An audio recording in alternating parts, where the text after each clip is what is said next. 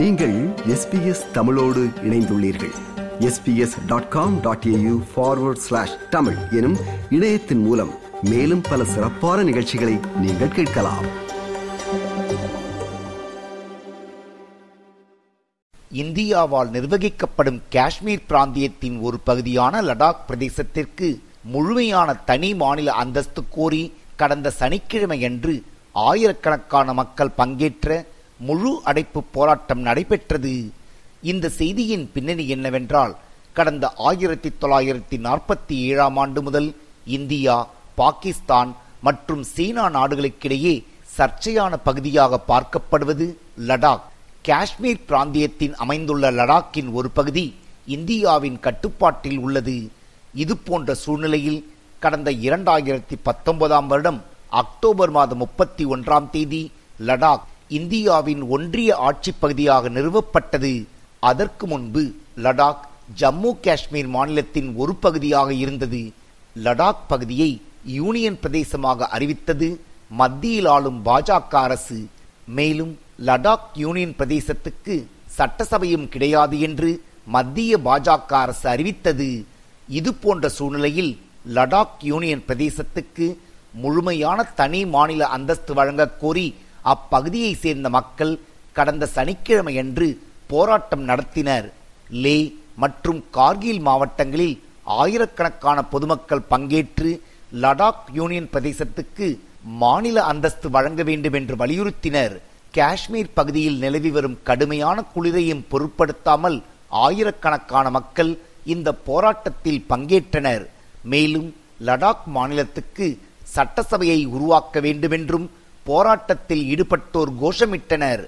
லடாக்கிற்கு மாநில அந்தஸ்து வழங்கக் கோரி கடந்த ஜனவரி மாதம் இருபத்தி மூன்றாம் தேதி கார்கில் ஜனநாயக கூட்டணி உள்ளிட்ட அமைப்புகள் மத்திய அரசிடம் கோரிக்கை மனு அளித்ததும் நோக்கத்தக்கது.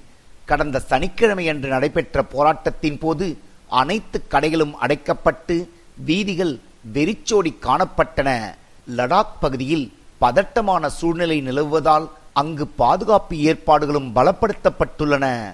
இந்தியா தொடர்பான மற்றும் ஒரு செய்தி ஜார்க்கண்ட் மாநிலத்தின் முதலமைச்சரும் ஜார்க்கண்ட் முக்தி மோர்ச்சா கட்சியின் தலைவரான ஹேமந்த் சோரன் ஊழல் குற்றச்சாட்டு காரணமாக கைது செய்யப்பட்டுள்ளார். இந்த செய்தியின் பின்னணி என்னவென்றால் ஜார்க்கண்ட் மாநிலத்தில் ஜார்க்கண்ட் முக்தி மோர்ச்சா மற்றும் காங்கிரஸ் கட்சியின் கூட்டணி ஆட்சி நடைபெற்று வருகிறது. இது போன்ற சூழ்நிலையில் ஜார்க்கண்ட் மாநிலத்தின் முதலமைச்சர் ஹேமந்த் சொரோன் சட்டவிரோத பணப்பரிமாற்றத்தில் ஈடுபட்டதாக இந்திய அமலாக்கத்துறை அவர் மீது வழக்கு பதிவு செய்து விசாரித்து வந்தது. கடந்த வாரம் முதலமைச்சர் ஹேமந்த் சரோனை அவரது இல்லத்தில் வைத்து இந்திய அமலாக்கத்துறை அதிகாரிகள் விசாரணை நடத்தினர். அதன் பின்னர் ஜார்க்கண்ட் மாநிலத்தின் ஆளுநர் சி பி ராதாகிருஷ்ணனை சந்தித்து முதலமைச்சர் ஹேமந்த் சோரோன் தனது பதவியை ராஜினாமா செய்தார். இதையடுத்து அதே கட்சியை சேர்ந்த சாம்பாய் சொரோன் கடந்த இரண்டாம் தேதியன்று ஜார்க்கண்ட் மாநிலத்தின் முதலமைச்சராக பதவியேற்றார். இது போன்ற சூழ்நிலையில் முன்னாள் முதலமைச்சர் ஹேமந்த் சொரோன் ரூபாய் அறுநூறு கோடி மதிப்புடைய அரசு நிலத்தை பில்டர்களுக்கு விற்பனை செய்ய காரணமாக இருந்தார் என்ற குற்றச்சாட்டின் அடிப்படையில் இந்திய அமலாக்கத்துறை அதிகாரிகள் அவரை அதிரடியாக கைது செய்தனர். அமலாக்கத்துறை கைது செய்வதற்கு முன்பாகவே ஹேமந்த் சரோன் ஒரு பரபரப்பான காணொளியை இணையதளத்தில் வெளியிட்டார். கைது செய்தால் நான் கவலைப்படப் போவது இல்லை என்றும் தனது நற்பெயருக்கு களங்கம் ஏற்படுத்த சிலர் முயற்சிப்பதாக குற்றம் சாட்டினார் ஹேமந்த் சரோன். ஜார்க்கண்ட் மாநிலத்தின் இளம் முதலமைச்சராக இருந்த ஹேமந்த் சரோன் ஊழல் குற்றச்சாட்டு காரணமாக கைது செய்யப்பட்டு இருப்பது இந்திய அரசியலில் பரபரப்பை ஏற்படுத்தியுள்ளது.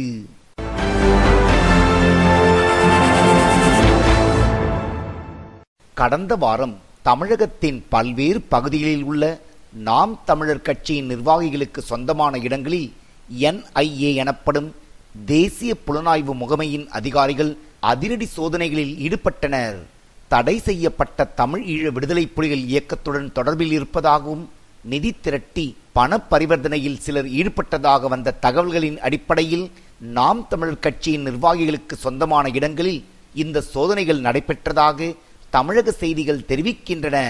இந்த செய்தியின் பின்னணி என்னவென்றால் கடந்த வாரம் தேசிய புலனாய்வு முகமையின் அதிகாரிகள் சென்னை திருநெல்வேலி மதுரை சிவகங்கை கோவை தென்காசி திருச்சி உள்ளிட்ட மாவட்டங்களில் ஐம்பதிற்கும் மேற்பட்ட இடங்களில் நாம் தமிழர் கட்சியின் நிர்வாகிகளுக்கு சொந்தமான இடங்களில் அதிரடி சோதனைகளை மேற்கொண்டனர்.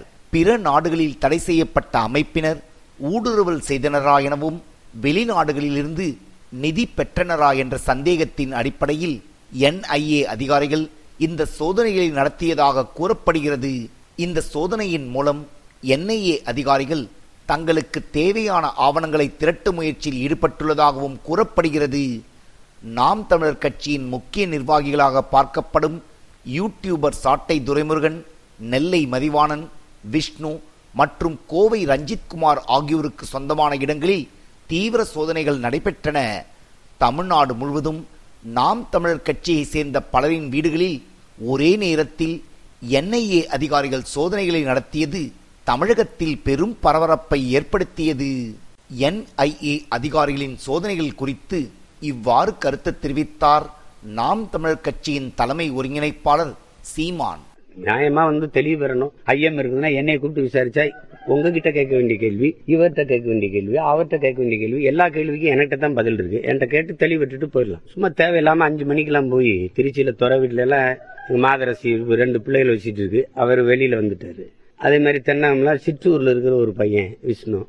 கார்த்திக் கட்சி அலுவலகத்திலே படுத்துக்கனால நீங்க அங்க போகல. அவனுக்கு அழைப்பாணி அனுப்பிட்டு அஞ்சாம் தேதி வாங்கிட்டு இப்ப நானே அஞ்சாம் தேதி போலான் இருக்கேன். தனித்தனியா விசாரிக்கிங்க மொத்தமா என்னை விசாரிச்சிருங்க. ஏன்னா இது எல்லாத்துக்கும் பொறுப்பு நான் தான் அவன் என்கிட்ட தான் கேட்டுட்டு பதில் சொல்லுவான். அண்ணன் இதுக்கு என்னென்ன பதில் சொல்றதுன்னு? நானே சொல்லிடுறேன். அவ்வளவுதானே? அதனால அது அவசியம் இல்லைன்றேன் அது அவசியம் இல்லை. அந்த மாதிரி அச்சுறுத்துறதுக்கு அஞ்சு ஆளுகளும் இல்லை. சட்டத்திற்கு எதிரான நடவடிக்கை நாங்கள் ஈடுபட்டிருந்தா நீங்க நடவடிக்கை எடுங்க.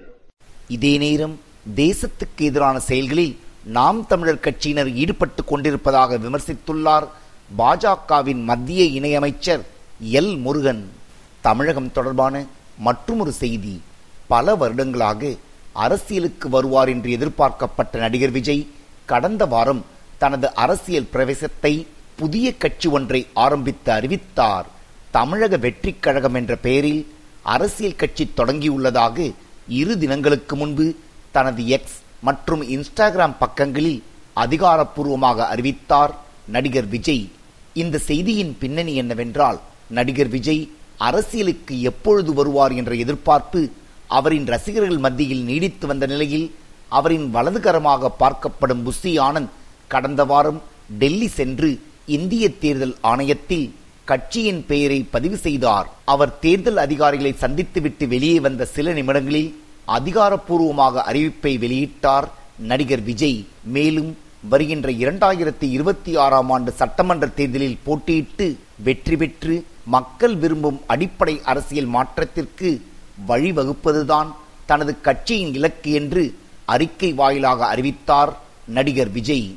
அவரின் அறிவிப்பு தமிழகம் முழுவதும் உள்ள விஜய் ரசிகர்களுக்கு மகிழ்ச்சியை ஏற்படுத்தியுள்ளதாக பார்க்கப்படுகிறது. தமிழகம் முழுவதும் அவரின் ரசிகர்கள் பட்டாசு வெடித்தும் இனிப்பு வழங்கியும் அவரின் அரசியல் பிரவேசத்தை கொண்டாடினர். இது எஸ்பிஎஸ் வானொலியின் தமிழ் ஒலிபரப்பின் செய்தியின் பின்னணி நிகழ்ச்சிக்காக தமிழகத்திலிருந்து ராஜ். இது போன்ற மேலும் பல நிகழ்ச்சிகளை கேட்க வேண்டுமா? Apple podcast Google podcast Spotify என்று பாட்காஸ்ட் கிடைக்கும் பல வழிகளில் நீங்கள் நிகழ்ச்சிகளை கேட்கலாம்.